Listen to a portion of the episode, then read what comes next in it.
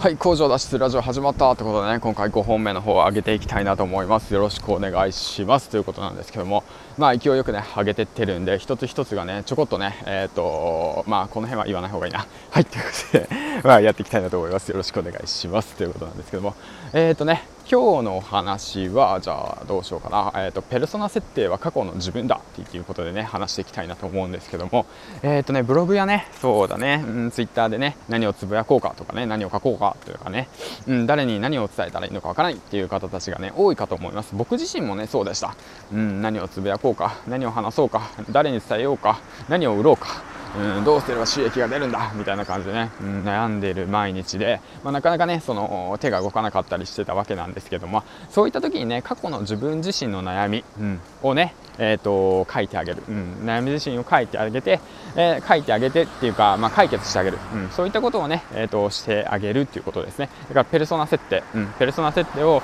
過去の自分に設定するってことですね。ペルソナっていうのはまあ詳しい人物像ですよね。だからまあ31歳男性えーと、9月から育児休暇を取得しようとしているコロナの影響で、えーと、工場が、えー、就職先あ、まあそうですね。えーと、会社がピンチの状況だと、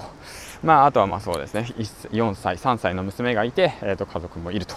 うん、そういった感じで、まあ、収入が激減している状況の中副業で、えー、と収益を得たい。であとはまあ SNS 等を使って、えー、と発信力を磨き、えー、とそうだな。うん、まあ、いずれかは独立してうんと自分の夢を叶えたいと。家族の夢を叶えたいというわけで行動している、まあ、家族の夢は何かというと、まあ、田舎に暮らして家族4人で、え、飲食店を開きたいという夢に向かって、え、頑張ってるっていうそういうペルソナセットをするというわけなんですけどね。まあそうだね、まあ、もっと詳しく言ったら、まあ、過去にギャンブルをしていた、えーと、お金の使い方が雑だ。あとはそうですね。タバコを吸っていた。お酒飲んでいた、えーと、人間関係でちょっと悩んでいたと。なかなか友達がいない人だったとかね。そういった感じで詳しくペルソナ設定を自分の、ね、悩みだとか自分のねなんていうのコンプレックスを解決してあげるっていう形で、えーと記事を書いてあげるつぶやいてあげるそういったことをすると,、えー、と何を書けばいいのかっていう悩みがねさーっと消えていくというわけで、うん、だからまあ僕自身なんかはもうほんと悩みの塊コンプレックスの塊みたいなもんだったのでまあ今思えばね、まあ、記事はね、まあ、結構書けるのかなと思いながらもなかなか書き出さないっていうのがね、まあ、クズのいいところなんですけどね。